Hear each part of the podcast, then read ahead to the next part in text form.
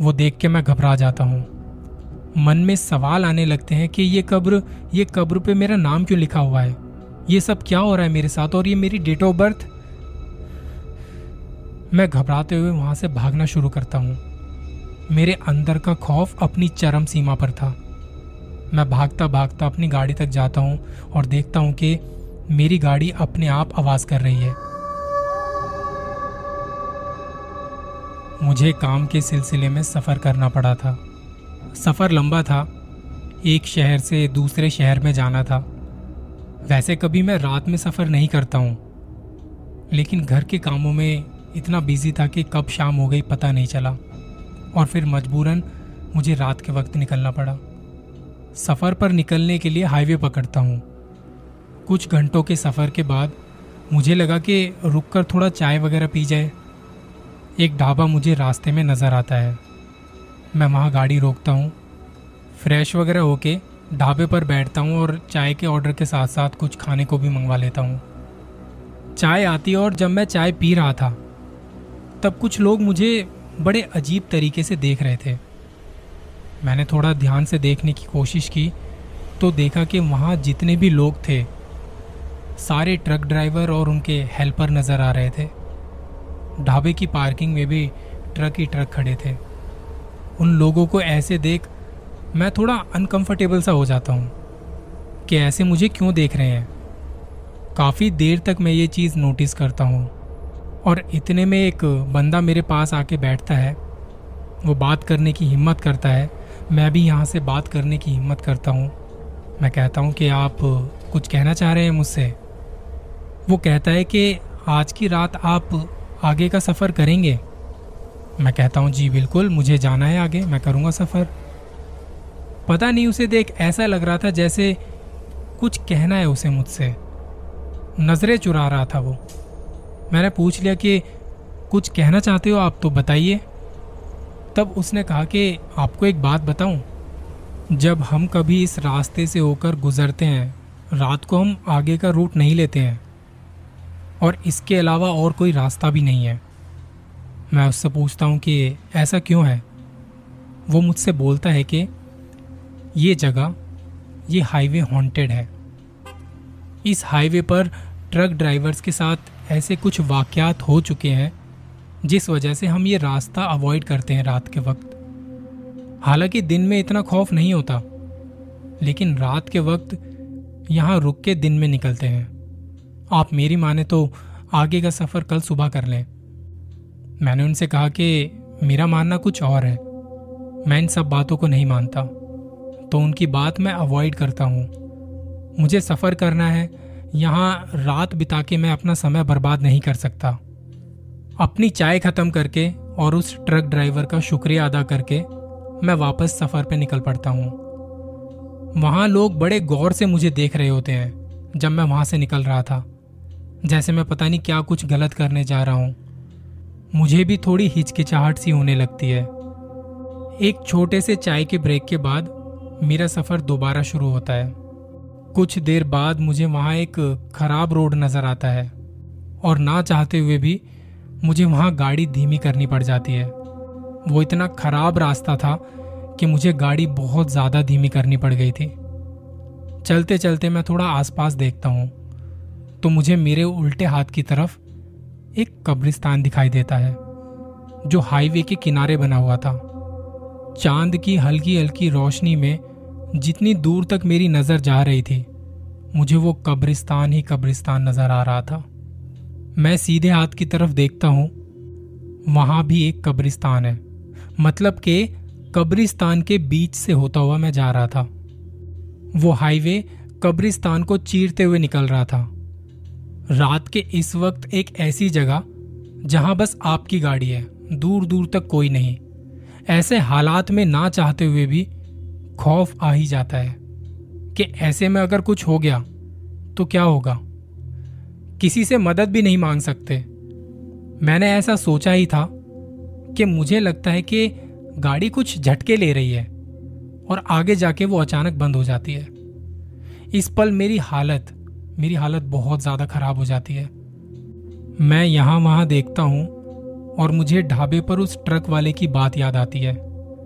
हिम्मत करके गाड़ी से बाहर आता हूँ। हेडलाइट्स ऑन थी। मोबाइल की फ्लैशलाइट ऑन करता हूँ। गाड़ी का बोनट खोल के देखता हूँ कि क्या दिक्कत आ गई एकदम से। अचानक से गाड़ी की हेडलाइट भी बंद हो जाती है। दूर दूर तक कोई लाइट नहीं। अंधेरा ही अंधेरा। चाँद की हल्की हल्की रोशनी ज़रूर थी, पर खौफ का वो मंजर ऐसा था, मानो बस आपका कलेजा बाहर निकल आएगा। हज़ारों की तादाद में कब्रें थी वहाँ पे, हज़ारों की तादाद में। इस कब्रिस्तान के बारे में बाद में कुछ बात पता चली कि ये कब्रिस्तान बड़ा पुराना है और यहाँ की कब्रें भी काफ़ी पुरानी है। आसपास जो लोग रहते हैं, जिनके कभी घर थे यहाँ पे, वो भी ये जगह छोड़ के जा चुके हैं। आज के टाइम यहाँ किसी को नहीं दफनाया जाता। जब मैं वहाँ खड़ा गाड़ी को देख रहा था, मुझे लगता है जैसे मेरे पीछे कोई है। मेरे इतना करीब मुझे उसकी हल्की सी हवा महसूस हो रही थी, जैसे कोई मुझे देख रहा है पीछे से। मैं एकदम से पीछे मुड़ के देखता हूँ तो मुझे कोई नज़र नहीं आता। मेरी धड़कनें बढ़ चुकी थी, और खौफ ऐसा था कि बयां नहीं कर सकता। मैं लगातार गाड़ी को देख रहा हूँ। कोशिश कर रहा हूँ उसे ठीक करने की।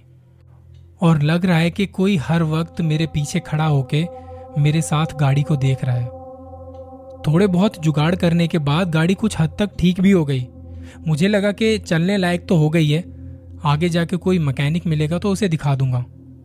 मैं गाड़ी का बोनट बंद करके अंदर बैठने के लिए जैसे ही झुकता हूँ, मुझे वहाँ बड़ी ज़ोर की एक खुशबू सी आती है। खुशबू मानो ऐसी जैसे जब कोई कब्र में किसी को दफनाता है तो वहाँ कुछ डाला जाता है, अगरबत्तियाँ जलाई जाती हैं। वैसी खुशबू मुझे अपनी तरफ़ खींच रही थी। ना चाहते हुए भी ऐसा लग रहा था जैसे उस खुशबू ने मुझ पर काबू कर लिया है। उस खुशबू के पीछे मैं उस कब्रिस्तान में चले जा रहा हूँ बस। मेरे उल्टे हाथ की तरफ़ कब्रें हैं, सीधे हाथ पर कब्रें हैं। और मैं उस रास्ते पर बस चलता जा रहा हूँ, चलता जा रहा हूँ। वो खुशबू मुझे ऐसी जगह लाकर खड़ा कर देती है, जहाँ एक ताजी कब्र थी। उस कब्र पर एक प्लेट लगी थी, और जब मैंने उसे देखा तो मेरी हालत और ज़्यादा खराब हो जाती है। उस प्लेट पर जो कब्र के साथ लगी थी, उस पर मेरे नाम के साथ साथ मेरी डेट ऑफ़ बर्थ भी लिखी थी। वो देख के मैं घबरा जाता हूँ। मन में सवाल आने लगते हैं कि ये कब्र ये कब्र पे मेरा नाम क्यों लिखा हुआ है? ये सब क्या हो रहा है मेरे साथ और ये मेरी डेट ऑफ़ बर्थ मैं घबराते हुए वहाँ से भागना शुरू करता हूँ। मेरे अंदर का खौफ अपनी चरम सीमा पर था। मैं भागता भागता अपनी गाड़ी तक जाता हूँ और देखता हूँ कि मेरी गाड़ी अपने आप आवाज़ कर रही है। ऐसा लग रहा था जैसे उसे कोई हिला रहा है, बहुत ज़ोर ज़ोर से हिला रहा है। वो खुद ब खुद आगे पीछे होने लगती है। ये सब देख मैं एक जगह आके खड़ा का खड़ा रह जाता हूँ। जब मैं यहाँ से गुजर रहा था, तब एकदम सन्नाटा था और अब यहाँ कुछ आवाज़ें आ रही थी। ये सब क्या हो रहा था, पता नहीं। वहाँ से जानवरों की आवाज़ भी आने लगी। मुझसे हिला तक नहीं जा रहा था। मैं बस गाड़ी तक पहुँचना चाह रहा था। मुझे मुझे यहाँ से निकलना है। मैं जैसे तैसे गाड़ी तक पहुँचा। मैंने गाड़ी स्टार्ट करने की कोशिश की। कई बार कोशिश करने के बाद जब वो स्टार्ट हुई, मैं वहाँ से जल्दी निकला। वो रास्ता खराब था, जहाँ पहले मेरी गाड़ी की स्पीड बहुत धीमी थी, वहाँ अब मैं गाड़ी को भगा रहा था।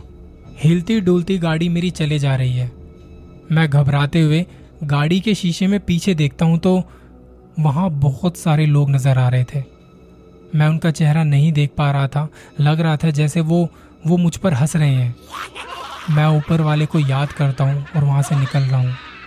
काफ़ी देर तक ड्राइव करने के बाद मुझे सही सा रास्ता मिलता है, जहाँ जाके गाड़ी कुछ स्मूथ चलती है। जब तक कोई आबादी वाली जगह नज़र नहीं आएगी, मैं गाड़ी को नहीं रोकूँगा। आगे जाके एक गाँव नज़र आता है, जहाँ कुछ लाइटें जली हुई थी। मैं उनके करीब जाता हूँ। कोई सेफ़ जगह देखता हूँ और गाड़ी को रोकता हूँ। चैन की सांस लेता हूँ। इतने में वहीं का कोई एक बंदा मेरे पास आता है। बड़ी हैरानगी से मुझे देखता है। पूछता है कि आप कहाँ से आ रहे हैं? मैं बताता हूँ कि कहाँ से आया हूँ और कहाँ जा रहा हूँ। उसने कहा कि आपको शायद किसी ने बताया नहीं कि लोग इस रास्ते को रात में इस्तेमाल नहीं करते हैं। लोग यहाँ पे रात में ड्राइव नहीं करते हैं। मैं उनकी बात समझ रहा था, पर मेरे पास कुछ कहने को था नहीं। सोच रहा था कि अभी मैं जो देख के आ रहा हूँ उस हाईवे पर, मुझे वहाँ की सिचुएशन अच्छे से पता है।